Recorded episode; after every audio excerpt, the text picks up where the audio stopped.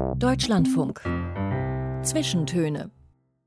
Aus urheberrechtlichen Gründen wurden alle Musiktitel dieser Sendung gekürzt.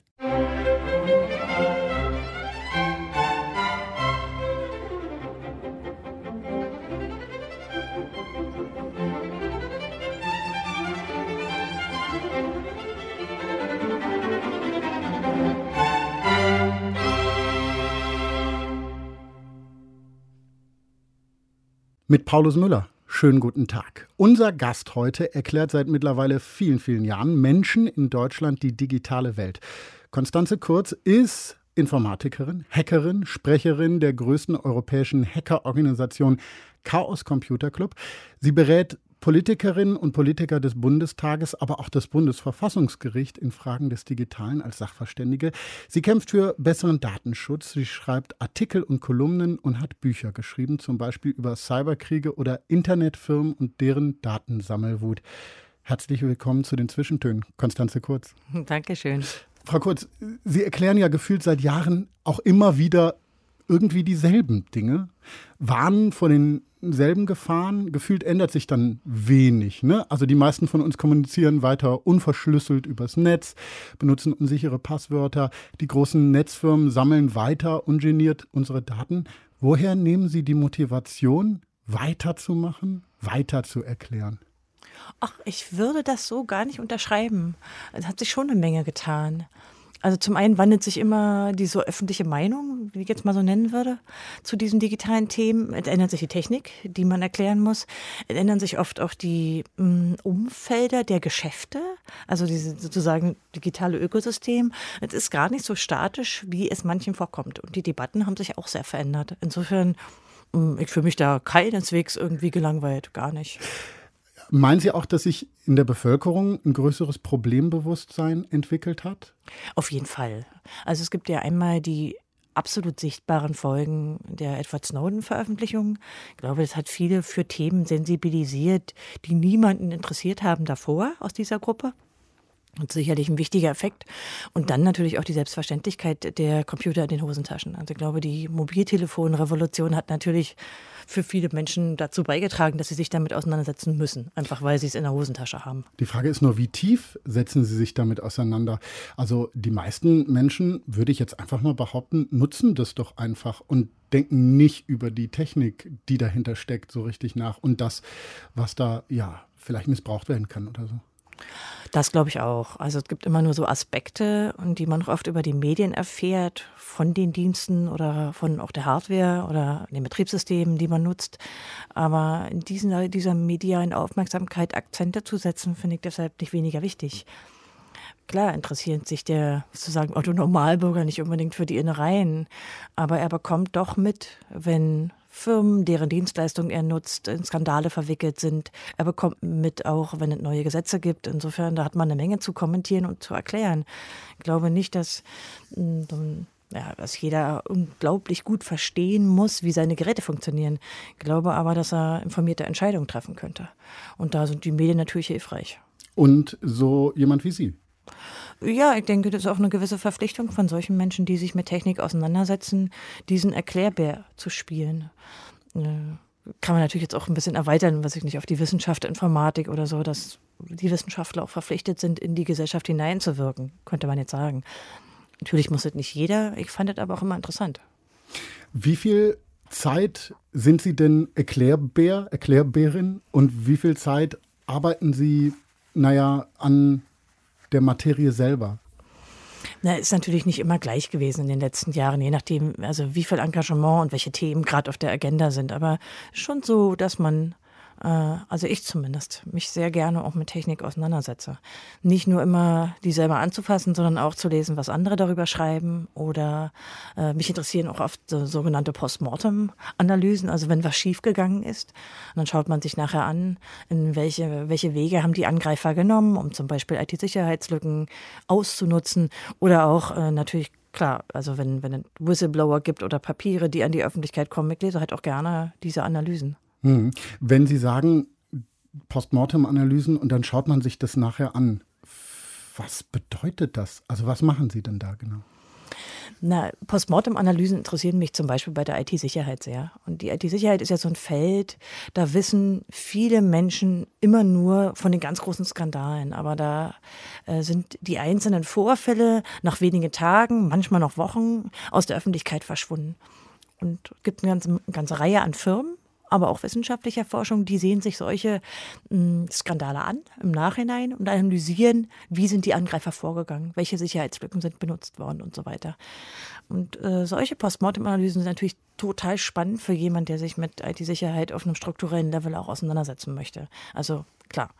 Ähm, natürlich gibt es auch viel konkretere Sachen, die man sich manchmal ansieht. Wenn wir jetzt zum Beispiel an Skandale denken, die eher mit dem Datenschutz zu tun hat oder mit Apps oder also nicht unbedingt so große Analysen, die jetzt Angreifer, wo vielleicht äh, Millionen Dollar an Lösegeld oder so gefordert wurden, sondern einfach auch kleinere Vorfälle sehe ich mir zumindest auch ganz gerne an. Was sind denn, wenn man das jetzt mal beschränkt, die drei wichtigsten Themen, die in Sachen Digitalisierung dringend angegangen werden müssen aus Ihrer Sicht? Na, das erste für mich sehr wichtige ist eine ganz strukturelle IT-Sicherheitskrise, die auch gleichzeitig eine Vertrauenskrise ist. Also dieses Gefühl, man klappt jeden Tag die Zeitung auf oder klickt sich seine Zeitung und findet neue Berichte über Sicherheitslücken und auch die Ohnmacht, die sich damit verbindet für viele Menschen, weil sie keine Ahnung haben, wie sie das Problem angehen sollen in ihrem Alltag. Sie hören nur, ah, mein Mobiltelefon-Betriebssystem ist wieder diese oder jene Lücke oder diese oder jene Datensätze sind wieder abgegriffen worden. Also diese, diese Strukturkrise, die sie Politik als sehr relevant, gerade für Deutschland. Auch weil wir sehr abhängig sind als, als Land und auch die einzelnen Menschen, aber auch unsere Wirtschaft. Das heißt ganz konkret wirklich die Gefahr, dass unser aller Leben durch diese Sicherheitslücken, naja, nicht in Gefahr gerät, aber dass wir äh, darunter leiden könnten. Ja, ganz konkret. Also zum einen, weil natürlich unsere Daten davon betroffen sind, jeder einzelne, aber auch natürlich wirtschaftlich relevante Daten, die durch Sicherheitslücken beeinträchtigt werden können, aber auch, äh, weil man einfach darüber nachdenken muss, wie viel Geld auch in diesem Markt ist. Ja, Sicherheitslücken werden heute gehandelt, da ist eine ganze Branche entstanden.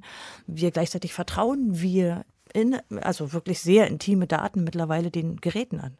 Hm. Und also hier ist, und hier ist eine, einfach ein Spannungsfeld entstanden und auch eine Vertrauenskrise, dass es wie so ein Gefühl bei Menschen gibt, dass sie sagen, ähm, da kann man eigentlich gar nichts mehr machen. Es ist so normal geworden, dass wir Geräte, vor allen Dingen auch Mobilgeräte, aber auch in den Bürocomputern benutzen, die voller Sicherheitslücken sind. Naja, und es kommt ja immer näher an uns dran, auch körperlich, mit ja, Gadgets genau. wie Sportuhren oder sonst was. Ähm, die digitale Welt und die, naja, analoge Welt verweben sich dann immer mehr. Und äh, das ist unsere Welt dann. Genau, also wir lagern ja auch unsere Gefühle und Gedanken in diese Geräte aus und wechseln uns körperlich hinein. Wir sitzen drin in Computern, man muss ja auch die Autos oder so mitbedenken. Mhm. Also da hat sich einfach eine Welt eröffnet, die, finde ich, so nicht bleiben kann. Dass man immer davon ausgeht, dass Software diese Sicherheitslücken hat und dass andere sie ausnutzen. Also da muss man strukturell drüber nachdenken. Da muss man auch darüber nachdenken, wie man es reguliert. Wie kann man politisch Akzente setzen, ja, um hier eine Verbesserung herzustellen. Kann ja nicht so bleiben. Und gefühlt hat er auch noch zugenommen. Das ist natürlich auch messbar, einfach anhand der Sicherheitslücken, anhand der Angriffe, die stattfinden. Ähm, und ist zu einem aus meiner Sicht auch wirklich wirtschaftlich ein Problem geworden. Das ist nicht nur politisch und persönlich, sondern auch ein Wirtschaftsproblem. Wollen wir gleich noch ein bisschen vertiefen? Was sind noch zwei Themen, die wichtig sind? Na, damit zusammenhängt würde ich ein sehr wichtiges Problem immer noch in den Datenschutzfragen sehen. Wie gehen wir als Personen mit diesem Spannungsfeld Datenschutz um? Ja, wir wollen viele Dienste benutzen. Wir wissen aber, dass die Geschäftsmodelle hinter diesen Diensten eigentlich ähm, nur auf Werbung basieren und aber damit gleichzeitig auch eine Manipulation eröffnen. Und diese Datenschutzdiskussion, die hat sich jetzt verbunden mit einer Manipulationsdiskussion. Also können ganze Gesellschaften manipuliert werden. Gerade nach den US-Wahlen oder nach der Entscheidung zum Brexit, äh, denke ich, haben sich diese Diskussionen verschärft. Sie sind an die Menschen auch angerutscht und sie werden zum Demokratieproblem. Und ich finde, das ist ein zweiter Bereich, den wir, glaube ich, ja, den wir unbedingt bedenken müssen. Und ich glaube, wenn man jetzt nochmal diese ganz großen Probleme auftun will, dann würde ich einen dritten Bereich nennen und äh, der hängt mit beiden wiederum zusammen. Nämlich die Frage, wie gehen wir mit maschinellem Lernen um? Wie gehen wir mit der Manipulation durch Software um? Künstliche wie, Intelligenz richtig, ist das Stichwort. Wie, wie wollen wir damit in Zukunft leben? Äh, ja, Und wie wollen wir auch zu einer irgendwie irgendeiner Art von Transparenz kommen, sodass wir wissen können, was hinter unseren Rücken entschieden wird? Ähm, wo wollen wir Grenzen setzen? Wo sollen Maschinen nicht alleine und autonom entscheiden? Also das sind einfach eine Menge interessante, auch ethische Fragen. Und diesen dritten Bereich, den würde ich wahrscheinlich, ja, würde ich ebenso wichtig sehen. Werden wir auch gleich vertiefen hier in den Zwischentönen. Der erste Titel, den Sie mitgebracht haben, Frau Kurz, der kommt von der kalifornischen Rockband Audioslave war sozusagen sowas wie eine Supergroup, kann man sagen, glaube ich. Chris Cornell, Sänger von Soundgarden, hat sich da mit den Instrumentalisten von Rage Against the Machine zusammengetan. Warum Musik von Audioslave? Also zum einen fand ich die Stimme von ihm immer absolut faszinierend, aber an dieser Band hängt natürlich auch eine gewisse Politik. Denn äh, als eine der wenigen Rockbands haben da die Mitglieder sich ja auch immer politisch geäußert. Das fand ich damals sehr interessant. Der ist ja leider verstorben, der lebt ja nicht mehr, aber ich fand seine Stimme und aber auch so ein bisschen ja, die Positionierung dieser Band immer fasziniert. Wie haben die sich denn positioniert? Es sind so richtig äh, hart Linke, also Rage Against the Machine ja auch, äh, die sich auch immer wie einmischen richtig in die Tagespolitik. Nicht alle Bandmitglieder, aber doch einige. Und äh, die, die haben auch eigene Podcasts und so richtig, also Publikationen, die haben auch eigene Radioprogramme gestartet, um sozusagen politische Meinung zu machen. Das hat mich immer fasziniert, weil die Rockmusik, die ich ja generell mag, aber die ist halt oft sehr unpolitisch. Mhm. Insofern war ich da sehr zufrieden mit. Audioslave doesn't remind me.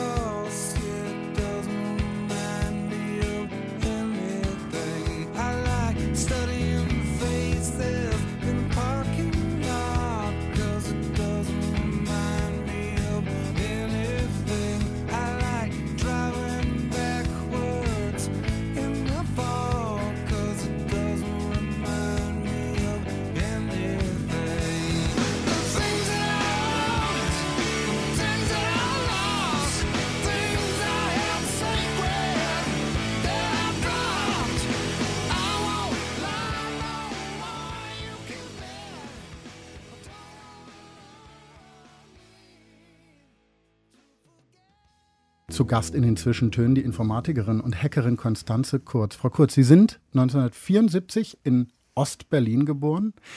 Wie sind Sie aufgewachsen? Nehmen Sie uns mal mit zur Familie Kurz. Also ich glaube, ziemlich typische DDR-Biografie. Also ohne, ohne vier Brüche in, in einer intakten Familie, wie man heute sagen würde, mit einer klassischen polytechnischen DDR-Schulausbildung, war natürlich Pionier. Ähm, ja, also ich glaube, das ist so richtig so, wenn man sagen würde, der Prototyp von DDR-Schüler, dann war ich das wohl. Aber natürlich kam in meiner Schulzeit dann, äh, kam ja die Wende oder als Teenager. Äh, welche Erinnerungen haben Sie denn an die Zeit, an die DDR, die Sie als sehr, sehr positiv abgespeichert haben? Mein Schulerlebnis war im Ganzen sehr positiv. Also ich habe beide Schulen, die ich besucht habe, als positiv empfunden. Die habe ich auch so abgespeichert. Ähm, ich habe natürlich im Nachhinein so ein, viel darüber gesprochen, vor allen Dingen mit meinen Eltern über die Zeit, wenn man sich ja als Kind doch anders erinnert. Aber ich habe die DDR-Zeit nicht als negativ empfunden. Ich habe manchmal so ein bisschen Mangelwirtschaft erlebt, so kann ich mich noch erinnern, aber nie irgendwie bedrohlich oder ähm, das Leben sehr störend. Und meine Eltern waren nicht sehr politisch, Gott sei Dank für mich. Also ich musste nicht an so DDR-Massenveranstaltungen teilnehmen, außer wenn die Schule dazu gezwungen hat. Insofern habe ich auch ein relativ politikfreies Leben in der DDR leben können. Wie war denn das als Jugendlicher, als Kind in der Schule? Hatten Sie da schon Interesse an dem eher technischen, mathematischen? War das immer Ihr Ding? Na, zum Ende der DDR hin äh, gab es ja so ein paar Initiativen, ähm, dass man die Schüler auch an Computer ranführte. Ähm, und da hatte ich ein bisschen Glück, das war auch eine Auszeichnung. Dann dürfte man an die wenigen vorhandenen Computer und so erste Programmiersprachen, bei mir war das Basic lernen. Das war aber tatsächlich eher so ein, naja, ich würde mal sagen, Privilegiertenförderung. Man wollte damit äh, bestimmte Schüler, die in Mathe und Physik vielleicht noch gut waren, auch fördern. Dazu zählte ich, war immer eine sehr gute Schülerin. Und äh, der eigentliche Kurs hat mir dann nicht so richtig viel Spaß gemacht, denn die DDR-Computer waren meistens eher zu reparieren. Also wir haben sehr viel weniger Zeit mit Programmieren verbracht als mit dem Reparieren dieser Geräte. Das war sehr improvisiert, würde man aus heutiger Sicht sagen. Viele, die Computer-Nerds sind, äh, erinnern sich ja wirklich sehr, sehr bildlich an die ersten Computer, vor denen Sie gesessen haben und haben da auch manchmal so eine nostalgische, liebevolle Beziehung zu. Hört sich aber bei Ihnen dann nicht so an. Was waren denn das für Computer? Beschreiben Sie mal. Na, ich glaube, am auffälligsten an diesen Computern war die Tastatur, denn die sind nicht vergleichbar mit den heutigen Tastaturen, sondern die waren wirklich, die waren sehr schief. Das heißt, man konnte da sehr schwer drauf tippen. Also das ist meine größte Erinnerung, wenn man Kinderfinger hat und also versucht sozusagen die ersten Programmiersachen zu schreiben, dann fiel das wirklich sehr schwer, wenn man also einen physisch starken Druck ausüben musste auf diese Tastatur und der Bildschirm war extrem klein. Also ich habe da wenig Nostalgisches, aber die Grundprinzipien und warum man programmiert, habe ich natürlich da mitbekommen. Das war ein sehr strukturiertes Lernen dort. Sie haben es schon gesagt, Sie waren jugendlich, als dann die Wende kam. Wie haben Sie die Wende erlebt? Vor allen Dingen habe ich sie, glaube ich, erlebt als eine Eröffnung von wirklich Millionen neuen Möglichkeiten. Ich glaube, das DDR-Leben ist vor allen Dingen dadurch gekennzeichnet, dass es sehr determiniert war. Es war irgendwie nicht sehr frei in dem Sinne, dass man auch die Berufswahl großartig auswählen könnte. Da war viel vorprogrammiert. Und ich habe die Wende als äh, auch ein bisschen überforderndes Freiheitserlebnis wahrgenommen. So, jetzt kann ich überall hin. Also die Reisefreiheit zum einen, aber auch Berufsweg, was will ich eigentlich lernen? Ähm, und Sprachen, also die vielen Dinge, die eigentlich sehr beschränkt waren zu DDR-Zeiten. Ich habe das als Befreiung auch empfunden. Aber mh, hm, wie viele Wendekinder war eben auch ein, ein, bisschen Überforderung dabei. Die neuen Möglichkeiten muss man erstmal ausloten. Hm. Erinnern Sie sich noch dran, ähm, wie das war? Sie waren ja in Berlin selber. Sind Sie dann auch direkt rüber, als die Mauer nicht mehr da war und man rüber konnte? Äh, ich bin sehr schnell auch rüber über die Grenze, natürlich, wie alle. Also unsere Klasse, ich war ja noch in der Schule, die war, ich würde sagen, zu zwei Dritteln leer. Die sind dann alle rübergegangen, aber ich bin nicht noch nachts losgegangen. Ich wohnte zwar relativ nah an Berlin dran, aber das haben wir nicht gemacht und alleine war ich noch zu klein und meine Eltern haben sich dagegen entschieden, obwohl wir das natürlich auch an den Nachrichten gesehen haben. Ich bin dann erst äh, danach, alleine auch. Also ich weiß gar nicht, ob ich es meinen Eltern gesagt habe. Ich glaube nicht. Ich glaube, sie hätten das auch gar nicht befürwortet vor lauter Angst. Da war ja auch eine große Angst. Hm. Sie haben gerade schon gesagt, es gab dann wahnsinnig viele Möglichkeiten. Obwohl Sie in der Schule schon mal vor dem Computer gesessen haben, haben Sie sich dann aber erstmal fürs Studium der Volkswirtschaftslehre entschieden. Warum? Ich kann es im Nachhinein gar nicht mehr sagen. Ich glaube, es war wenig rational. Ähm, ich denke, die Entscheidung hatte zum einen damit zu tun, ein Fach zu suchen, wo man keinen NC brauchte, also wo man sich einfach einschreiben konnte. Und ich hatte wirklich noch keinen Plan, was mich interessiert. Ich wusste zwar schon, ich möchte ganz viel reisen und die Welt sehen, aber das ist ja noch überhaupt nichts beruflich Konkretes. Und tatsächlich war ich mit dem Studium auch nicht sehr glücklich. Ich habe zwar durchgezogen bis fast zum Ende, aber ich wusste eigentlich, dass hm, nicht mein Interesse trifft. Und ich habe dann meine ganze Familie und Freunde ziemlich schockiert, als ich sehr zum Ende des Studiums hin dann gesagt habe, ich wechsle. Das fand niemand gut. Und dann habe ich beschlossen, die Computer, die ich interessant fand und mit denen ich auch Kontakt hatte, schon im Volkswirtschaft äh, dann tatsächlich auch zu studieren. Das war noch sehr ungewöhnlich damals. Also gab nur einen sehr kleinen Studiengang Informatik war wirklich auch das Interesse an den Computern selber? Also haben Sie da schon vorgesessen und irgendwie gemerkt, da ist Potenzial, das interessiert mich oder wie kam das dann? Ja, die eine Faszination war natürlich, dass man bei der damaligen Freien Universität schon eine Mailadresse bekam und man konnte also einen vernetzten Computer benutzen, man konnte kommunizieren. War natürlich spannend ähm, so richtig eine Vorstellung, wie viele Studenten vom Inhalt des Informatikstudiums hatte ich auch nicht. Ich habe natürlich dann mal schon ein bisschen Universitätserfahrung, aber ich glaube, man lernt erst während des Studiums sich auch was auszusuchen im Rahmen der Wissenschaft, wo man weiter forschen will, wenn man da bleibt. Und ich hatte ein bisschen Glück. Ich hatte gleich im ersten äh, Semester äh, einen Professor kennengelernt, der auch schon später mein Doktorvater wurde, also nach einigen Jahren, der ein sehr interessantes Seminar anbot zur Verschlüsselung damals und zur Geschichte der Verschlüsselung und hat mich dann sehr angefixt, dass die Informatik auch Aspekte hat, die äh, nicht nur technisch sind, sondern eben sehr weit hineinreichen in die Gesellschaft. Also sofort im ersten Semester war, glaube ich, Glück. Das ist wahrscheinlich nicht normal im Informatikstudium, oder? Na, ich habe was anders gemacht, was viele Studenten, die jetzt nicht normale Erstsemester sind, sondern die schon was anderes vorher studiert haben, äh, probieren. Nämlich erstmal auch zwei, drei Seminare zu machen in den ersten zwei Semestern. Das ist zwar nicht unbedingt empfohlen, weil man ja immer erst die großen einführenden Vorlesungen hören soll als junger Student. Aber ich wusste, dass Seminare interessant sind aus meinem anderen Studium und habe dann gleich zwei ausgesucht im ersten Semester. Und war mein Glück, würde ich sagen. Die Doktorarbeit haben Sie dann, wenn ich es richtig verstanden habe, auch zu einem Verschlüsselungsthema gemacht, zu Wahlcomputern. Ne? Äh, richtig. Äh, ich habe damals, das war auch sehr aktuell, eine richtig große Debatte hier in Deutschland zu Wahlcomputern promoviert.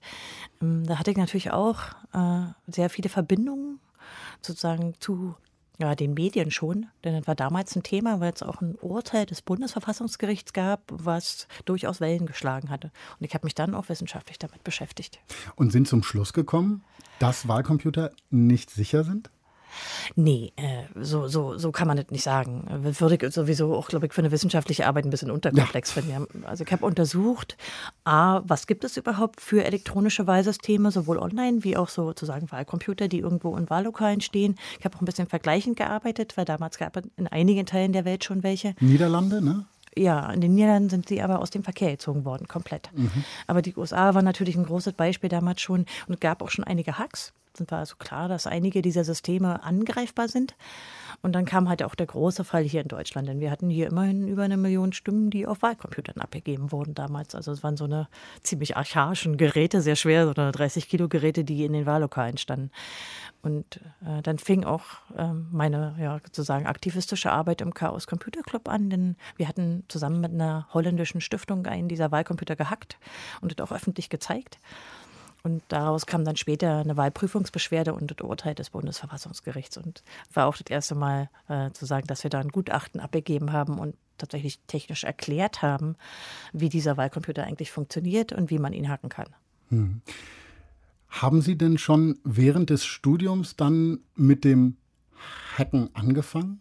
Ja, man kann dazu sagen. Es gab zwei ist, ist das sozusagen Standard? Macht man das, wenn man Informatik studiert? Oder ähm, war das Ihr Interesse? Dann? Nee, macht man, glaube ich, nicht standardmäßig. Die Informatik ist ja in erster Linie erstmal eine Wissenschaft und äh, gar nicht so praktisch, wie man es jetzt vielleicht denken würde von der Fachhochschule. Also die universitäre Informatik ist schon eher. Ähm, ja, hat wenig sozusagen mit konkreter Bildschirmarbeit zu tun, sondern ist tatsächlich äh, auch sehr mathematiklastig. Aber für mich waren so zwei Bereiche, also einmal die Wahlcomputer, das hat mich sehr interessiert. Und das war ja auch so ein bisschen zum Anfassen. Das waren ja Geräte, die man, äh, mit denen man sich von der IT-Sicherheit her beschäftigen konnte. Aber mich hat auch noch ein anderer Bereich damals sehr interessiert, nämlich die Biometrie. Die legte damals so los, also die Vermessung von Körpermerkmalen und die Analyse mit Computern. Und auch da kann man ziemlich äh, interessante Sicherheitslücken finden. Und war so ein zwei, diese zwei, äh, die Themen, die haben mich wirklich sehr interessiert damals. Biometrie ja ein Thema, was immer, immer wichtiger wird in der Überwachungstechnologie, aber in praktischen Anwendungen auch und so weiter und so fort. Ne? Ja, also die Biometrie hat natürlich jetzt 15 Jahre später oder fast 20 Jahre später äh, Wege. Also einmal ist es ein großer Markt, es ist äh, teilweise eine Konsumententechnologie geworden, weil sich Leute ja mit ihrem Fingerabdruck an ihrem Mobiltelefon äh, anmelden. Es gibt aber auch sehr, sehr große biometrische Systeme der Gesichtserkennung. Aber fast alle Körpermerkmale, die ein Mensch hat, sind so unterscheidbar, dass man sie nutzen kann biometrisch. Und äh, ich finde das auch nach wie vor noch interessant. Also ich äh, lese auch immer noch sehr viel dazu, aber ich mache jetzt keine sozusagen Hands-on-Forschung mehr. Also ich fasse jetzt keine biometrischen Zutritttssysteme mehr an und äh, gucke mir da Sicherheitslücken an. Aber ich äh, habe schon immer noch das Interesse dazu wissen, was gerade der Stand der Technik ist. Musikalisch bleiben wir auch beim nächsten Lied bei den äh, härteren Gitarrenklängen. Das kommt von Nirvana. Was verbinden Sie mit dieser wahnsinnig berühmten Band? Oh, ich habe damals ähm, also versucht, die live zu sehen. Ich hatte schon eine Karte für das letzte Deutschlandkonzert, was dann ja nicht mehr stattfand wegen des Todes von Kurt Cobain. Ähm, das hat mich unglaublich fasziniert, diese ganze, damals wurde das Grunge genannt, diese Musikform, war, war, ja auch eine ganze Kultur, ne? Irgendwie Klamotten, zerrissene Jeans. Sind Sie das mitgegangen? Ein bisschen. Also ich habe das als amerikanisch wahrgenommen. Äh, da war ja auch noch Pearl Jam, die mhm. äh, ja auch heute noch Musik machen. Ähm, für mich war das auch eine Form von Protestkultur. So ist sie ja auch geframed. Sie war natürlich kommerziell überformt dann später, aber ich fand die, diese Art der Musik von Anfang an, als ich sie das erste Mal gehört habe, fasziniert. Also, bis zu den Nachrichten Nirvana mit On a Plane, gewünscht von unserem Gast heute in den Zwischentönen von Konstanze Kurz.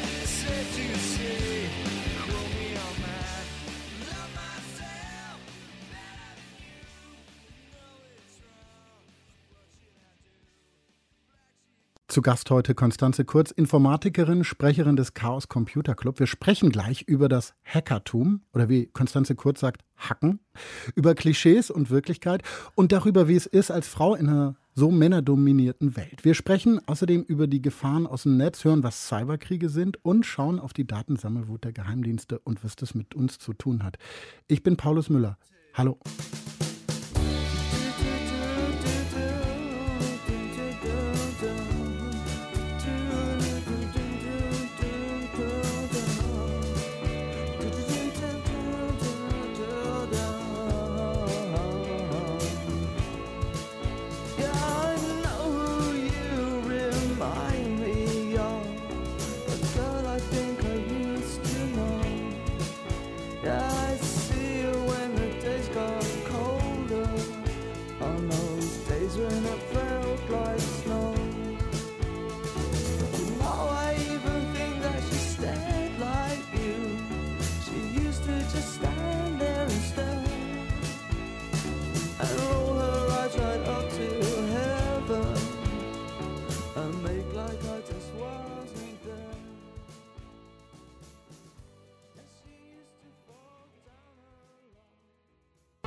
Zwischentöne im Deutschlandfunk. The Cure haben wir da gehört mit Catch, gewünscht von unserem Gast heute, Konstanze Kurz. Die Band The Cure gibt es ja schon seit 1976. Ähm, mittlerweile ist von der Originalbesetzung nur noch Frontmann Robert Smith übrig. Wann hat es zwischen Ihnen und The Cure gefunkt? Oh, auch schon sehr früh. War meine erste Vinylplatte nach der Wende, die ich gekauft habe. Damals gab es ja noch Vinyl. Und ähm, das Erste, was ich total toll fand mit diesem Westgeld, war, mir Platten kaufen zu können. Das war eine äh, The Cure-Platte. Ich habe sie mittlerweile auch oft live gesehen. Ich finde auch, dass das heute durchaus noch eine vitale Musik ist, weil Robert Smith noch so coole Kooperationen hatte. Auch mit Musikern, die andere Musikrichtungen bevorzugen. Insofern, ich mag die heute noch. Ich habe aber natürlich erst später entdeckt, dass die schon so eine alte Band waren und schon in den 70ern und 80ern Musik gemacht haben, wie das so ist. Damals, wenn man klein ist, dann guckt man ja immer nur nach den aktuellen Songs. Ja, wunderbar. Und die Platte lief dann wahrscheinlich auf Dauerschleife erstmal. Ja. Wir haben jetzt häufiger den Begriff Hacker oder Sie sagen ja Hacker, äh, was irgendwie schöner klingt, ähm, benutzt. Äh, ist ja ein Begriff, der wahnsinnig mit Klischees beladen ist, weil wir das aus Filmen kennen, aus Serien. Der Hacker mit einem Kapuzenpulli, der da in seiner dunklen Kammer vorm Computer sitzt und irgendwelche Softwaresysteme eben hackt. Was ist denn für Sie eine Hackerin, ein Hacker? Na, ich bevorzuge natürlich diesen ganz klassischen Begriff. Also jemand, der sich ganz intensiv mit Technik auseinandersetzt und vor allen Dingen die Grenzen dieser Technik erforscht. Ja, auf welche Weise auch immer. Und dabei habe ich auch einen großen Technikbegriff. Also da würde ich jetzt nicht nur unbedingt auf Computer im engeren Sinne beschränken wollen. Natürlich weiß ich aber um die Ambivalenz dieses Begriffes. Ja, es gibt den Boulevard-Hacker und diesen von, von Filmen und Serien überformten. Der ist immer männlich und der ist meistens ein bisschen übergewichtig und er hat irgendwie soziale Probleme und so. so. Ja, aber ich weiß natürlich, dass die Realität anders aussieht. Und im Deutschen, also jetzt im deutschsprachigen Raum, würde ich sagen, ist der Begriff nicht so negativ belegt, wenn man jetzt mal vom Boulevard absieht. Sondern es ist, glaube ich, auch öffentlich ganz gut bekannt, dass Hacken positive Aspekte hat und dass Hacker nicht alle Kriminelle sind. Dennoch wird, glaube ich, diese, diese Zweischneidigkeit, die wird nicht weggehen, die wird so bleiben. Stichwort ist da Hackerethik ähm, müssen wir, glaube ich, auch drüber reden. Was heißt das? Was ist die Hackerethik? Äh, der Chaos Computer Club hat sich eine eigene Hackerethik gegeben. Die ist zwar älter als der Club, aber er hat sie sozusagen ins Deutsche adaptiert und auch ein bisschen erweitert. Und da geht es ein bisschen um Grundsätze. Es ist also keine normative Ethik, sondern äh, die Frage, wie man an Computer herantritt und an Daten. Und der berühmteste, glaube ich, Aspekt der, der Hackerethik ist sicherlich öffentliche Daten, Daten nützen und private Daten schützen. Aber diese Hackerethik hat auch so eine Aspekte wie, äh, dass man mit Computern Kunst und Schönheit schaffen kann, also einen, einen positiven Zugang zu Computern haben kann. Aber mh, hm, ich glaube, diese Hackerethik war eher auch eine Frage der Identität. Also, dass sich eine kleine Community, das waren ja damals sehr wenige Menschen, die sich intensiv mit Computern beschäftigt haben, sich so ein bisschen Werte gibt und überhaupt über ihre Werte reflektiert. Und äh, dass man zum Beispiel keine Hacks für Geld machen kann, ist damals nicht in die Hackerethik aufgenommen worden. Also es war schon damals auch ein Streit, wie kommerziell und wie kommerzialisiert äh, ist diese Hackerwelt, wer lässt sich von wem kaufen. Und das ist natürlich jetzt nach, nach mehreren Jahrzehnten zu einem Riesenproblem geworden, weil es einfach eine ganze Menge Staatshacker gibt, Profi-Hacker, die einfach Auftragshacker sind. Man gibt ihnen Geld und dann brechen sie in Systeme eben für dieses Geld ein. Und diese Branche ist natürlich, glaube ich, äh, in der öffentlichen Wahrnehmung noch am wenigsten vertreten, wenn man an den Begriff Hacker denkt. Haben Sie auch schon mal Angebote bekommen, ähm, sowas zu machen? Also für Firmen zu arbeiten oder für Geheimdienste oder sowas? Äh, mir persönlich ist es nicht passiert, aber im CCC-Umfeld hatten wir einige Fälle und ich glaube, das beste Mittel, damit umzugehen, ist das öffentlich zu machen, Anwerbeversuche. Aber wir hatten auch eine Zeit in Deutschland, kann ich so aus meiner Sicht sagen, wo sich gerade der Inlandsgeheimdienst sehr an die Hackerszene rangewanzt hat. Das gab es hier eine Zeit lang. Wie, wie, hat man das denn gemerkt? Die ja, wollten sich einfach treffen. Die kommen dann, wo können wir nicht mal reden und so. Das, das kam vor. Aber es gab auch konkrete Anwerbeversuche. Das ist aber, glaube ich, sehr leicht zu bekämpfen, indem man öffentlich darüber spricht. Sie haben gerade schon erzählt, dass Sie zum Hacken gekommen sind über sozusagen politisches Interesse auch so, ne, wenn ich es richtig verstanden habe. Wie sind Sie denn dann zum Chaos Computer Club gekommen? Es war auch ein bisschen Zufall, wie vieles im Leben. Äh, war damals so an der Humboldt-Universität in Berlin, wo ich Informatik studierte, dass äh, der Ort des CCC physisch sehr nah an der Uni war. Ähm, bevor die dann an den Stadtrand umzog. Also die Informatik ist heute in Adlershof, sehr weit draußen in mhm. Berlin. Und damals war sie in Mitte und wir haben da unsere Hausaufgaben gemacht. Man hat so Zwangsgruppen bilden müssen im, im Studium. Und darunter war ein Kommilitone, wir waren zu dritt, dessen älterer Bruder war am CCC. Also so kam die Verbindung und die haben uns dann ein bisschen geholfen bei den, bei den Hausaufgaben und so blieb ich da hängen. Es hat einfach eine Weile gedauert, bis, äh, bis ich wirklich auch aktivistisch oder aktivistisch da rangegangen bin. Am Anfang äh, war das eher so eine langsame Annäherung. Ich war einmal auf einer CCC, auf einer Chaos Computer Club Veranstaltung in Köln. Ähm, und das war eine sehr, sehr bunte, gut gelaunte Veranstaltung, wo ähm, ja eben nicht nur irgendwie Leute vor ihren Laptops saßen, auch ganz viel und diese Laptops hatten ganz viele Aufkleber drauf, weiß ich noch.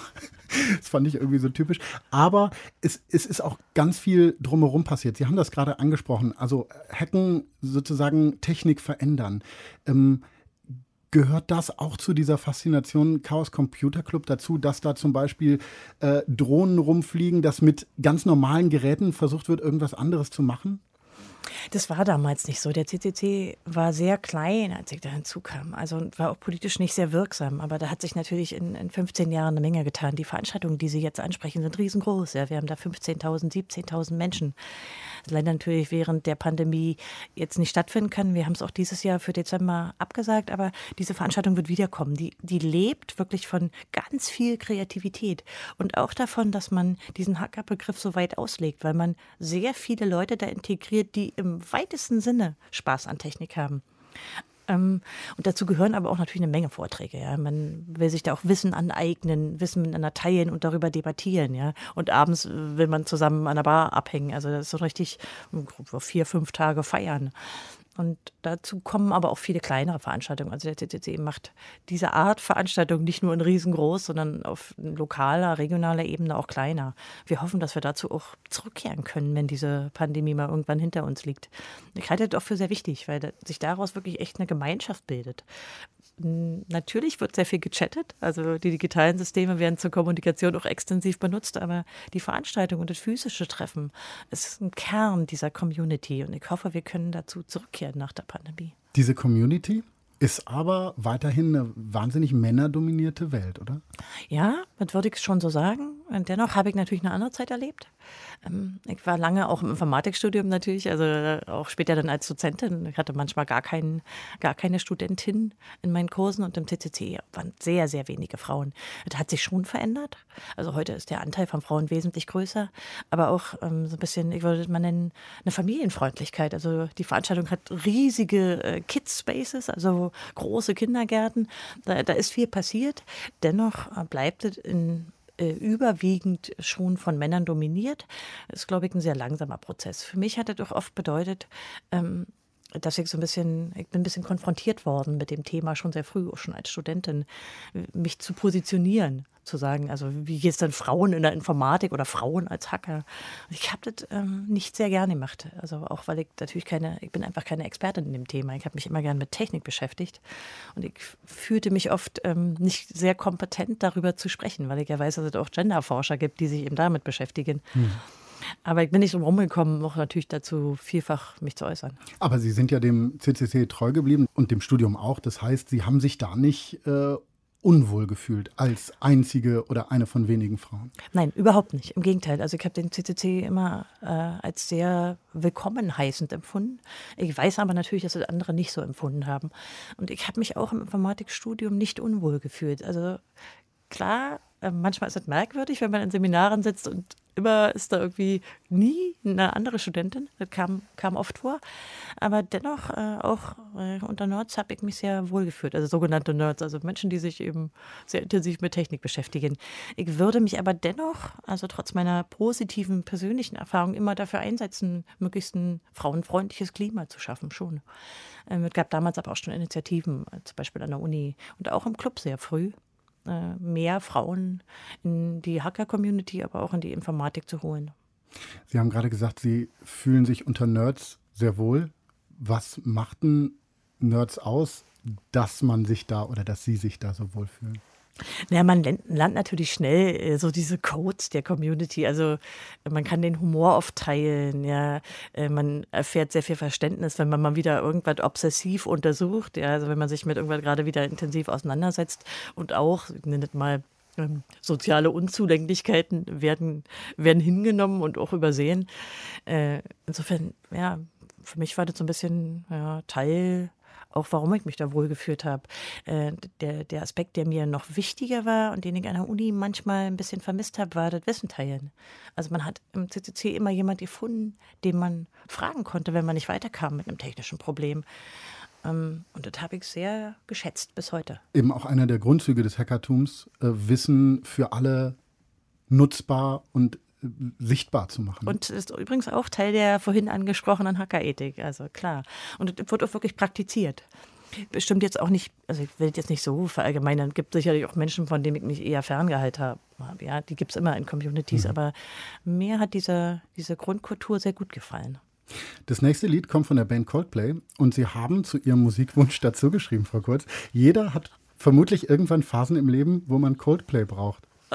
Was sind das für Phasen? Äh, mein Eindruck ist, dass Coldplay, äh, deren Musik ich nicht so wirklich zu meiner zählen würde, aber Coldplay ist so ein bisschen der Prototyp für eine Band, die man spielt bei Liebeskummer. Ich weiß nicht warum. Ist ja auch ein unfassbar sympathischer äh, Bandleader, ja, ein ganz sympathischer Mann, wenn man den mal im Interview hört. Aber ich glaube, die meisten Leute verbinden damit irgendwie Liebeskummer. Ich hatte das Gott sei Dank nicht so oft in meinem Leben. Also nicht so viel Coldplay nee. gehört? aber dann höre ich immer Coldplay. What if there was no light. Nothing wrong, nothing right. What if there was no time and no reason or rhyme? What if you should decide? That you don't want me there by your side. That you don't want me there in your life.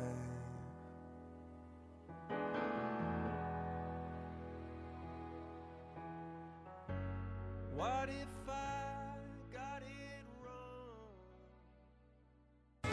kann man sich vorstellen, dass man mit so einem Sound Liebeskummer verarbeiten kann. Schönen guten Tag, hier ist der Deutschlandfunk mit den Zwischentönen.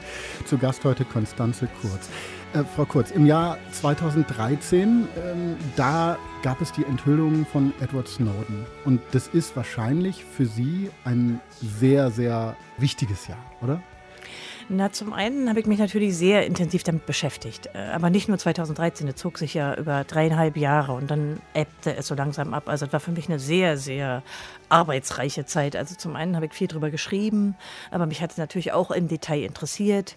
Da war sehr, sehr viel Neues in den Papieren nachzulesen. Ich fand es politisch unglaublich interessant. Äh, wie reagieren die einzelnen Staaten? Bei uns war ja nun sozusagen der Merkel-Vorfall. Wir waren ja in besonderer Weise mhm. betroffen. Bei uns gab es den Untersuchungsausschuss im Bundestag.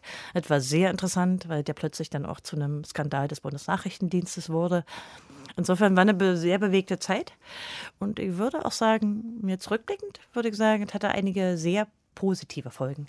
Und die größte ist wohl, dass äh, wir fast alle verschlüsselt kommunizieren. Und wir merken es nicht mal, weil den Menschen sozusagen in ihrem alltäglichen Leben das gar nicht mehr auffällt. Aber die großen Internetkonzerne und ihre äh, Apps zum Beispiel, aber auch die Webseiten heute standardmäßig alle verschlüsselt sind. Das ist ein großer Fortschritt. Bei dem Skandal kam ja dann raus, dass der britische Geheimdienst äh, mit dem GCHQ systematisch Politikerinnen und Politiker überwacht hat. Sie haben Merkel angesprochen, äh, aber auch das Überseekabel angezapft worden und vieles, vieles mehr. Hat Sie das damals überrascht, als das rauskam, dieses Ausmaß an Überwachung durch Geheimdienste? Ich denke schon, dass das Ausmaß so doch überraschend war. Natürlich gab es immer sehr viele Gerüchte. Es gab ja auch öfter mal äh, Veröffentlichungen, ähm, so für kleinere Aspekte davon. Aber ich glaube, in dieser Dimension hatte niemand geahnt. Es war auch so, dass gerade so von den technischen Möglichkeiten, die die bei der Glasfaserüberwachung hatten, die Geheimdienste. Da waren viele überrascht. Aber auch die Frechheit, mit der die vorgegangen sind. Also insbesondere zum Beispiel beim Abhören auch von den Mobiltelefonen in Brüssel. Man hat ja auch versucht, äh, noch andere Politiker abzuhören, aber auch die äh, G8-Treffen und G20-Treffen. Also da sind einfach eine Menge Dreistigkeiten auch. Und auch im Nachhinein bei der Aufarbeitung wurde klar, wie wenig sich die Geheimdienste auch hierzulande an Recht und Gesetz gebunden geführt haben, wie die einfach im Geheimen Leben, ihrer eigenen Rechtsinterpretation ja, so gelebt haben. Insofern, da war schon eine Menge Überraschendes. Äh, es war, glaube ich, auch überraschend, äh, wie die Politik teilweise reagiert hat. Denn man muss ja immer abwarten, wie die einzelnen Länder, die ja eigentlich Partnerländer sind, äh, reagieren, wenn plötzlich sozusagen das eine Land den Regierungschef des Partnerlandes mhm. abhört. Was, was hat Sie da überrascht? Naja, am Anfang sah das ja so aus, als wenn Merkel mit ihrem äh, Abhören unter Freunden geht gar nicht. Das war ja so ihr, ihr Mantra, äh, da eine harte Linie zieht. Aber es war natürlich sehr schnell klar, nachdem der Untersuchungsausschuss des Deutschen Bundestags begonnen hatte, dass äh, eigentlich der Bundesnachrichtendienst hier äh, genauso agiert. Also dass wir uns gar nicht sozusagen mit dem Finger auf die amerikanischen und britischen Geheimdienste zeigen brauchen, sondern eben, dass die Massenüberwachung der Kommunikation auch hier Praxis ist. Und das zog ja dann auch mehrere Urteile nach sich. Äh, unter anderem war ich auch selber Beschwerdeführer. Also ich bin mit einer äh, Gruppe von äh, Nichtregierungsorganisationen zum Menschenrechtsgerichtshof in Straßburg gezogen. Wir haben uns auch gerichtlich gewehrt gegen diese Massenüberwachung und wir haben gewonnen. Mhm. Urteil ist dieses Jahr ergangen. Ja, Lange genau. gedauert hat es, ne? Ja, also es waren ja, über sieben Jahre. Aber dafür ist das Urteil natürlich auch sehr grundsätzlich gefallen, waren sogar zwei Urteile.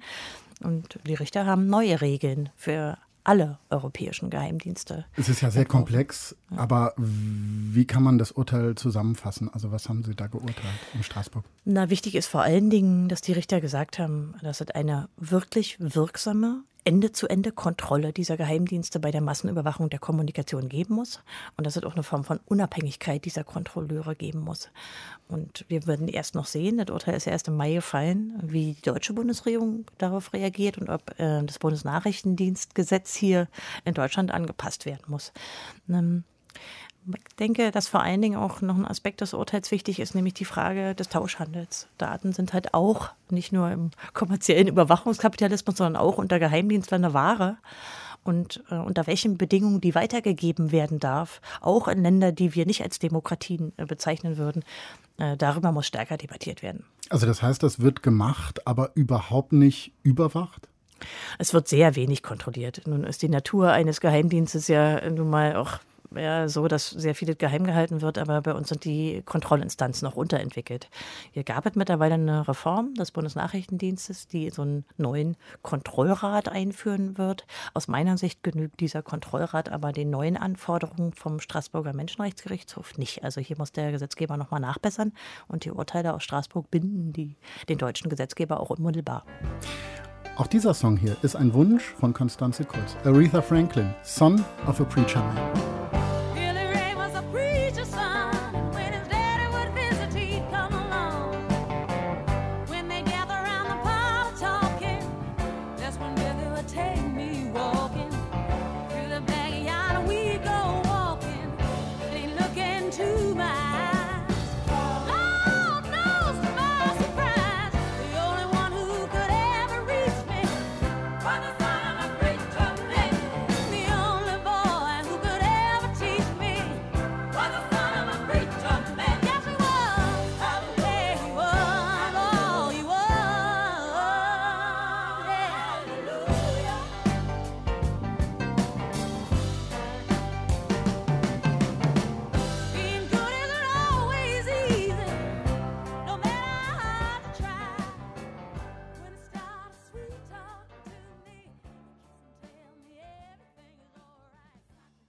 Aretha Franklin.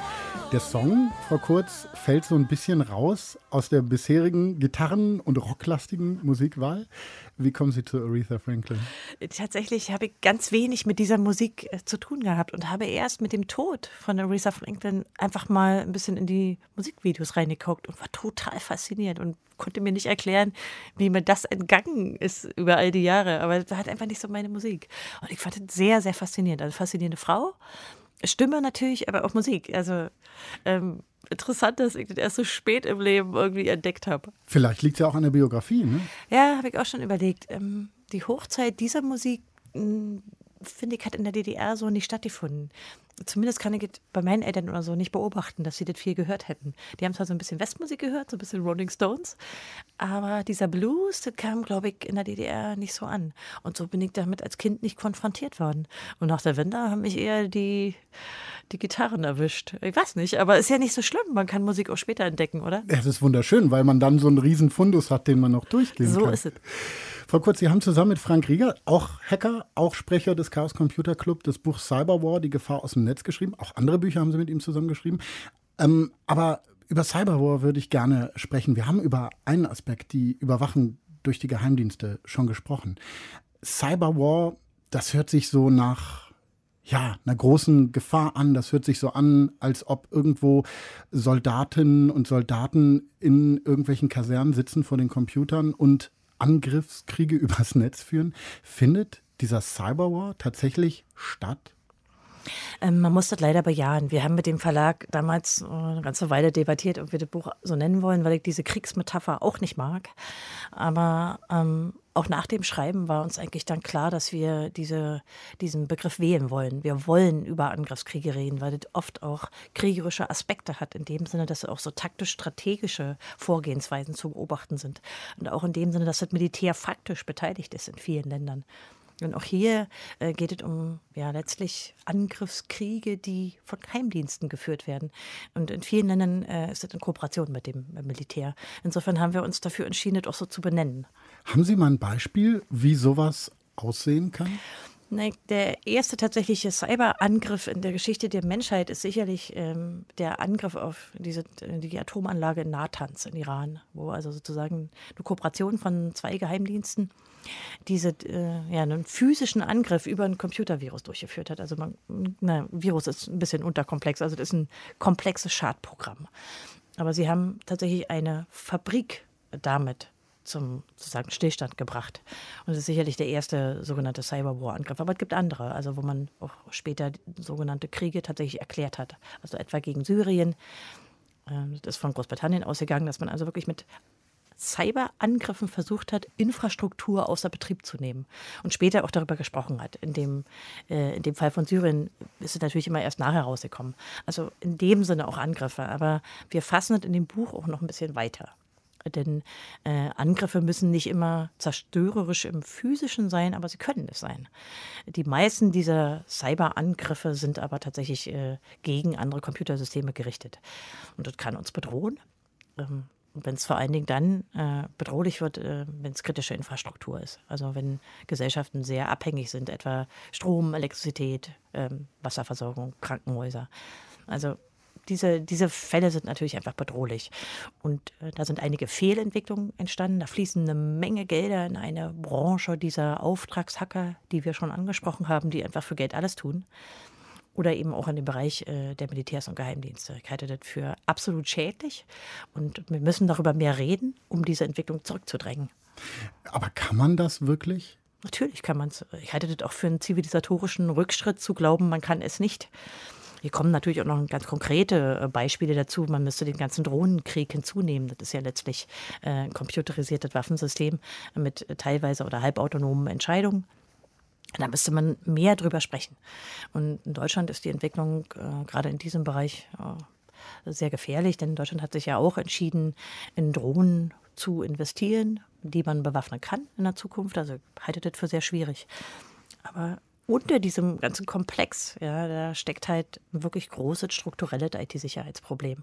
Und da muss man ran und äh, auch um diese Ohnmacht aufzulösen. Ja. Wie ist dieses IT-Sicherheitsproblem mit Cyberwar verknüpft? Ich glaube, das müssen wir nochmal erklären, weil die Sicherheitslücken, die es gibt, nutzbar sind durch äh, zum Beispiel staatliche Hacker? Richtig, aber der Hebel ist erstmal Geld. Man finanziert damit eine ganze Branche, die nur damit zu tun hat, Sicherheitslücken äh, aufzukaufen, Sicherheitslücken zu finden, die Ausnutzung von Sicherheitslücken in die Tat umzusetzen.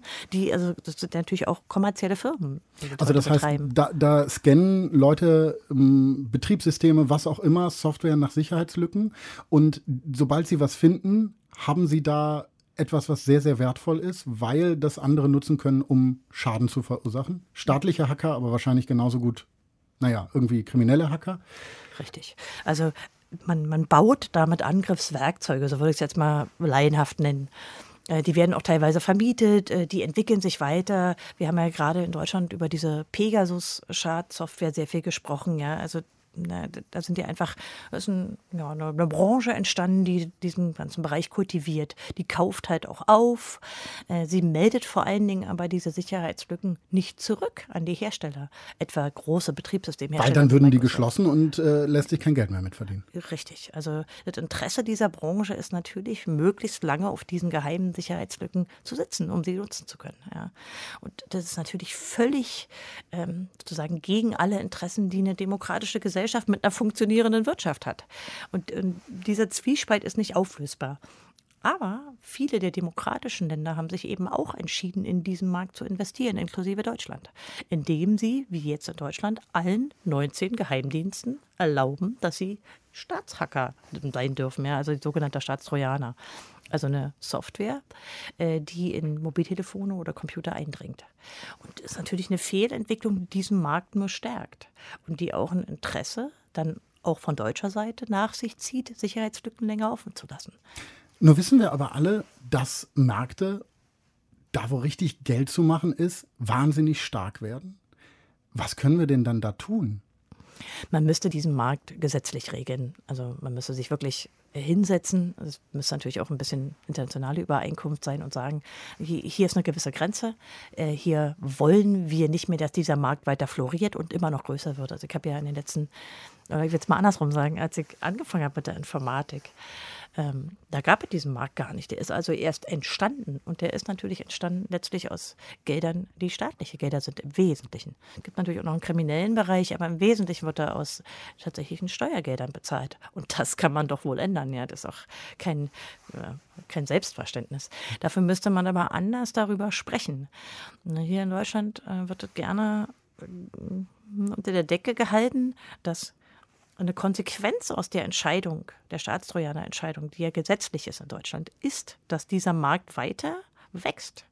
Denn irgendwoher müssen diese Softwareprodukte, die dann die Spionage auf dem Mobiltelefon machen, ja kommen. Also die der Staatstrojaner dann nutzt. Richtig. In der, in der Regel kaufen auch demokratische Länder solche Staatstrojaner zu. Das sind ja selten Eigenentwicklungen.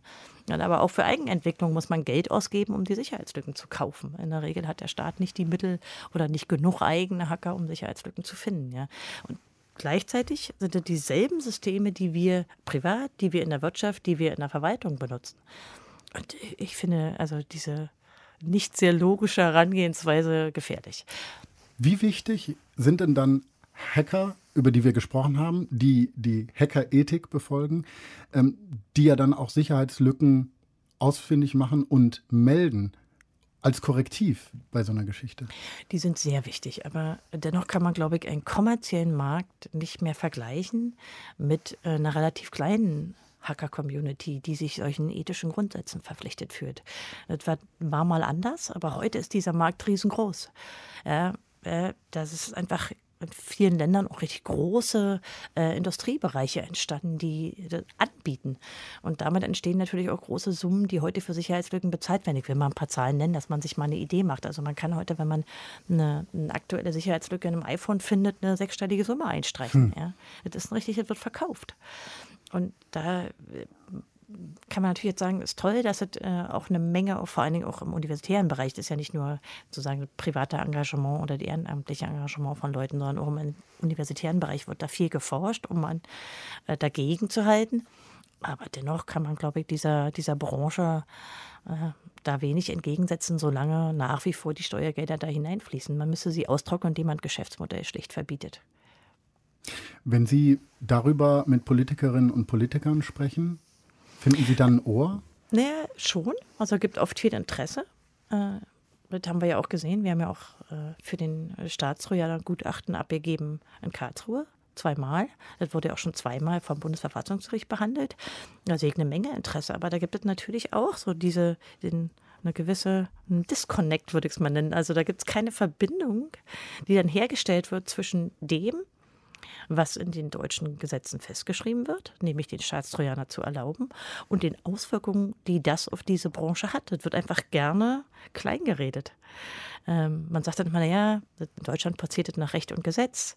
Ja, man stellt sich ja auch nicht unbedingt ja bei dieser Branche vor, irgendeinen deutschen Beamten, der dann am Computer sitzt und nur die Kriminellen fangen will. Aber dennoch hat es ja Folgen, ja. Und äh, da wird, äh, da wird sehr gerne drüber hinweggesehen. War auch ein Grund, warum ich nicht müde werde, darüber auch immer wieder zu sprechen. Denn ähm, wenn man darüber nicht spricht, über diese Branche, ja, dann kann sich auch nichts ändern.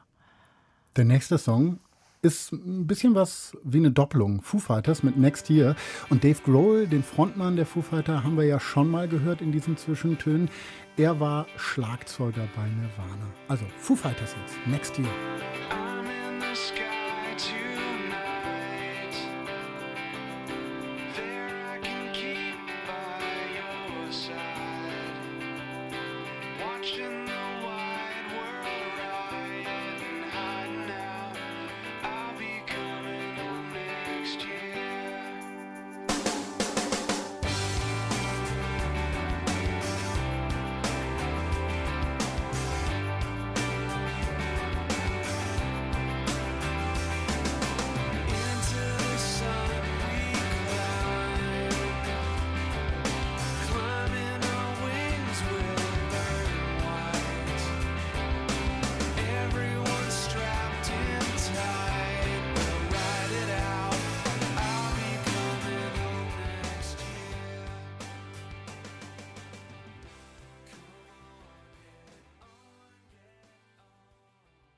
Zu Gast in den Zwischentönen im Deutschlandfunk die Informatikerin und Hackerin Konstanze Kurz. Die Foo Fighters mit Dave Grohl. Was verbindet sie mit der Band? Na, zum einen habe ich ihn natürlich, wie schon erwähnt, über Nirvana kennengelernt, aber ich finde, die, also der hat auch einen ganz eigenen Stil der Musik entwickelt. Und äh, auch live ein unglaubliches Erlebnis. Also und, und auch so ein total sympathischer Mensch, wenn man den mal im Interview hört. Wahnsinn, ja, ja, ganz groß. Frau Kurz, ähm, ich habe gelesen, Sie spielen gerne Schach. Und zwar, haben Sie das mal im Interview gesagt, im Darknet. Warum war, bitte im Darknet? es war ein Beispiel, um zu zeigen, äh, was das Darknet ist. Äh, tatsächlich habe ich es eine Weile gemacht, aber äh, das sollte eigentlich nur klar machen, dass das Darknet nicht ähm, so, wie das oft auch in der Boulevardpresse ist, so ein dunkler Teil des Netzes ist, sondern dass etwa Facebook Teil des Darknets ist, weil hm? Also ich wollte nur zeigen, dass man da normale Dinge machen kann, wie spielen oder kommunizieren. Ich wollte diesen Begriff äh, ein bisschen demystifizieren. Das hat überhaupt nicht funktioniert. Ich glaube, dieser Begriff wird ewig verbunden sein mit Drogenplattformen und Waffenhändlern oder so. Äh, dabei stimmt es in der Realität nicht. Äh, Was ist denn das Darknet? na, es ist einfach nur äh, ein verschlüsselter Teil des Internets. Und zwar auf eine andere Weise verschlüsselt, eine, eine Weise, die auch eine Anonymität herstellen kann.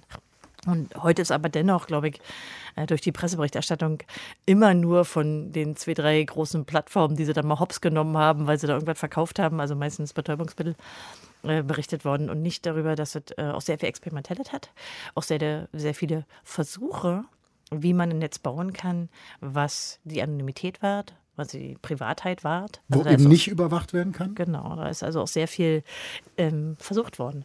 Und ein großer Teil ist das sogenannte Tor-Netzwerk, in dem man also nicht nur verschlüsselt, sondern auch anonym, anonym kommunizieren kann. Nun ist ja dann Schachspielen übers Darknet was, was äh, wieder vom Rechner stattfindet. Was machen Sie, Frau Kurz, um mal wegzukommen vom Digitalen? Haben Sie sowas wie einen analogen Ausgleich? Ja, aber es hat sich natürlich mit der Pandemie sehr verändert. Also ich bin unglaublich viel spazieren gegangen, aber ich habe jetzt auch von vielen anderen Leuten gehört, dass das für viele ein Ausgleich ist. Und das ging mir auch so. Äh, verbringe natürlich trotzdem nach wie vor relativ viel Zeit vorm Bildschirm, aber ich hätte mir vor der Pandemie nicht vorstellen können, so stundenlange Spaziergänge zu machen. Aber mein Eindruck ist, äh, sieht man ja auch beim Spazierengehen, zumindest in Berlin, dass es anderen Leuten auch so geht. Wir haben gerade über IT-Sicherheitslücken gesprochen. Und da habe ich mich gefragt, Sie haben gesagt, die sind ein Riesenproblem und das muss angegangen werden, einmal um diesen Markt äh, zum Verkauf dieser Lücken, naja, trocken zu legen. Ich habe mich nur gefragt, warum gibt es überhaupt so viele Sicherheitslücken in der IT? Natürlich ist Software komplex und in der Informatik ist es auch kein Geheimnis. Ja. Ab einer bestimmten Größe werden Programme so komplex, dass ein Einzelner oder auch dann später ein Team ähm, die Wahrscheinlichkeit, äh, dass sie Fehler machen, einfach nicht mehr ausschließen können. Da gibt es zwar ein paar Ansätze in der Informatik, wie man das in Zukunft vielleicht anders machen kann, aber faktisch sind viele Systeme, die wir heute benutzen, auf dem Telefon, natürlich auf dem Computer im Büro, aber natürlich auch in der Wirtschaft und in Industrieanlagen sehr, sehr komplex und damit sind sie fehleranfällig. Das ist, glaube ich, auch erstmal ein Fakt, den wir hinnehmen müssen. Die Frage ist eher, wie man damit umgeht, wenn sich solche Sicherheitslücken zeigen oder jemand eine aktiv findet. Insofern die Tatsache, dass es sie gibt, wird sich, glaube ich, in naher Zukunft auch nicht ändern. Ich glaube, da sind wir noch ein ganzes Stück entfernt, in der Wissenschaft, Informatik, da zu besseren Ansätzen zu kommen. Aber man kann sehr wohl daran etwas ändern, was passiert, wenn so eine Sicherheitslücke auftaucht oder wenn sie dem Hersteller bekannt wird. Und da müssen wir auch mal über Haftung und so reden.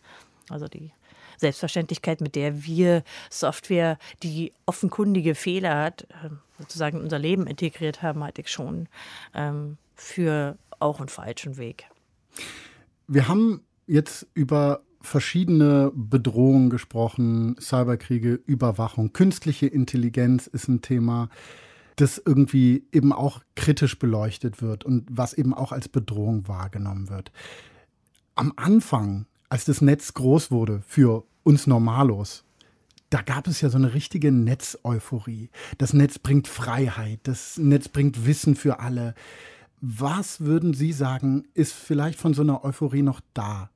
Oder wo würden Sie positiv in die Zukunft blicken, vielleicht sogar euphorisch, was die Möglichkeiten des Digitalen angeht?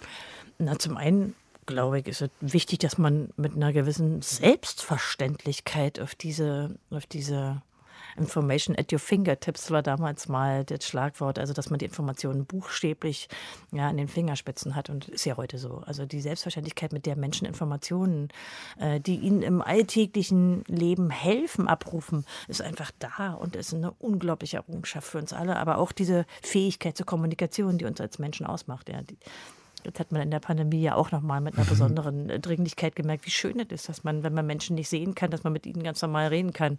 Und mittlerweile gibt es ja sogar die e ewig verpönte Videotelefonie, die sich ja irgendwie durchgesetzt hat äh, mit der Pandemie.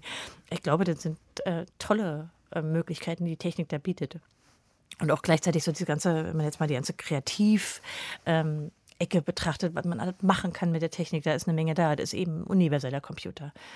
Und insofern blicke ich sehr positiv auf die Zukunft. Ich glaube auch, dass wir Technik, äh, mit der Menschen immer gelebt haben, an uns anpassen sollten. Ich glaube, da gibt es ein paar Fehlwege. Ich werde auch nicht müde, darauf hinzuweisen. Und dennoch halte ich es für äh, eine, eine tolle und mit noch ganz vielen überhaupt nicht überblickbaren Möglichkeiten gesegnete Technik. Ja, ich glaube, boah, jetzt wird es, zumindest kommt es einem oft so vor, dass die Entwicklung schneller vorangeht.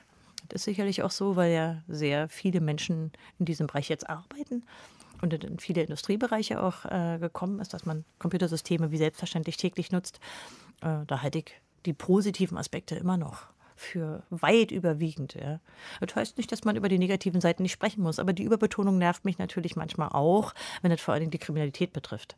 Mir scheint, dass es im politischen Raum oft so dargestellt wird, als sei das Netz nur voller Krimineller. Und unsere tägliche Erfahrung ist aber natürlich eine ganz andere. Die meisten Menschen nutzen die Netze zur Kommunikation und völlig nicht kriminell. Insofern, also ich möchte in diesen negativen Chor da auch nicht unbedingt einstimmen. Deutschlandfunk mit den Zwischentönen. Und auch das hier ist ein Musikwunsch von unserem Gast heute von Konstanze Kurz, die britische Trip-Hop-Band Portishead mit Over. I can't hold this day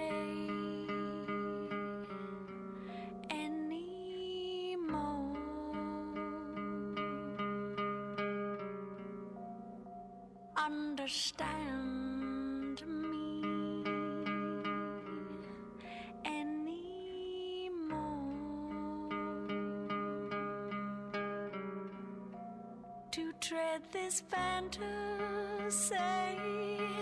openly. What have I done? Oh, this uncertainty is taking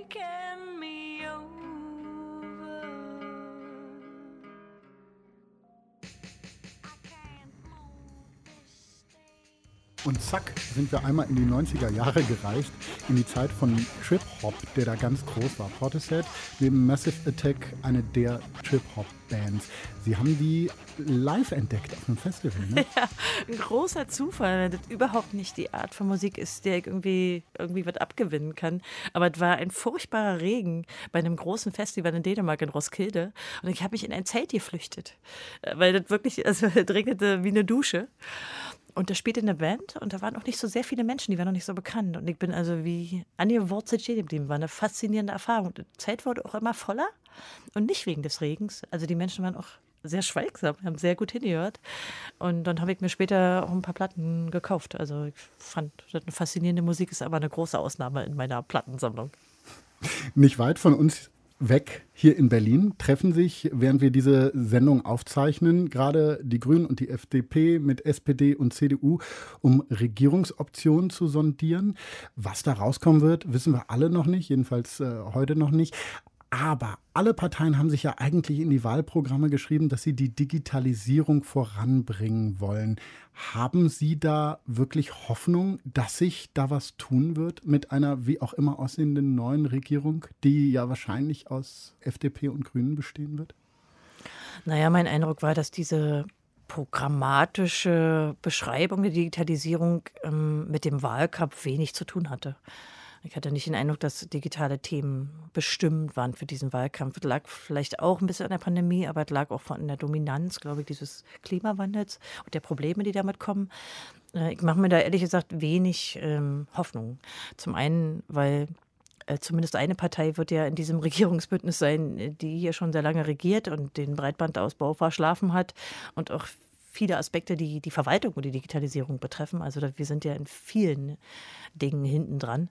Insofern mache ich mir da wenig Hoffnung. Ich setze ein bisschen auf die Liberalen, wenn die Teil der Regierung werden würden, weil die ein interessantes Freiheitsverständnis haben für diese digitale Welt. Und bei den Grünen, muss ich sagen, haben sich beide Spitzenkandidaten, sowohl Habeck wie auch Baerbock, zu diesen digitalen Fragen recht wenig geäußert. Die sind ja eigentlich schon eine Generation, die wie selbstverständlich mit digitalen Diensten und mit dem Netz lebt. Aber es scheint nicht ein wesentlicher Kern ihrer Politik zu sein. Das finde ich ein bisschen schade, aber äh, ich beobachte es mit einer, mit einer Spannung. Wie sehen denn Ihre persönlichen Pläne für die Zukunft aus? Buch schreiben? Noch eine Klage? Wie sieht's aus? Na, ich wollte jetzt nicht so ein Prozesshansel werden. Das war für mich eine große Ausnahme, mal eine Beschwerdeführerin zu sein. Habe ich auch das erste Mal gemacht, äh, zumal am Menschenrechtsgerichtshof. Das ist sehr interessant, also auch als Nichtjurist.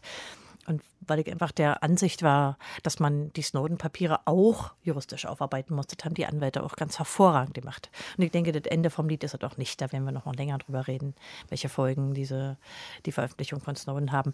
Äh, dennoch würde ich das nicht in Zukunft machen. Ich möchte mich weiterhin mit Technik beschäftigen. Die interessiert mich. Das ist ein unglaublich vitales Feld. Hier passiert eine Menge. Äh, und ich möchte mich eigentlich auch weiterhin ein bisschen mit einem kritischen Blick auf diese technischen Systeme denen zuwenden. Als letztes Lied haben Sie, Konstanze Kurz, uns Metallica mitgebracht. Also wirklich Metal, sozusagen äh, auch eine der bekanntesten Metal-Bands überhaupt und größten Metal-Bands. Ähm, haben Sie die auch mal live erlebt? Äh, vielfach, oh ja. Also, ich hab Also ein richtiger Metallica-Fan, ja? Ich habe, ja, ich würde mich so bezeichnen. Ich habe allerdings äh, sehr spät die kennengelernt. Also ich habe mich dann erst rückwärts vorgearbeitet. Mir war gar nicht klar, was die also für eine riesige äh, Sammlung von Musik hatten, als ich die das erste Mal gehört habe. Äh, ich fand die sehr vital, auch live. Ähm, ich weiß, dass natürlich äh, ich politisch mit denen nicht übereinstimme. Insofern sind sie kein gutes Beispiel. Die äußern sich ja auch ein bisschen politisch zuweilen. Aber die Musik fand ich äh, immer wieder geil und die haben sich auch immer wieder neu erfunden. Also bis heute. Und auf den Konzerten wahrscheinlich äh, richtig abfeiern dann. ne? Oh ja. Danke, Konstanze Kurz, für Ihren Besuch bei den Zwischentönen. Schön, Sehr dass Sie gern. da waren. Nächste Woche ist die Übersetzerin und Autorin Agnieszka Kowaluk bei Patrick Batterillo zu Gast. Sie hat zum Beispiel Elfriede Jelinek ins Polnische übersetzt. Wir erfahren dann unter anderem, warum sie eine professionelle Außenseiterin ist. Ich bin Paulus Müller. Eine schöne Zeit Ihnen. Tschüss.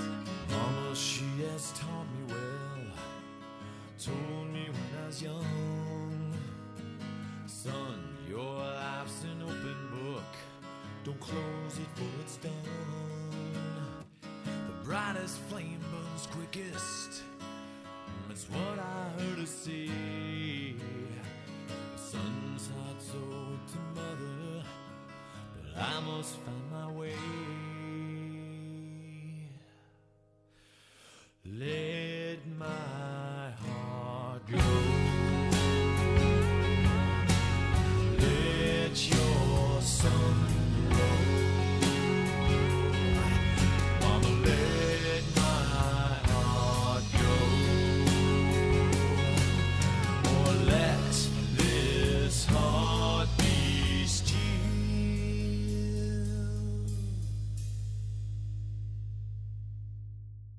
Aus urheberrechtlichen Gründen wurden alle Musiktitel dieser Sendung gekürzt.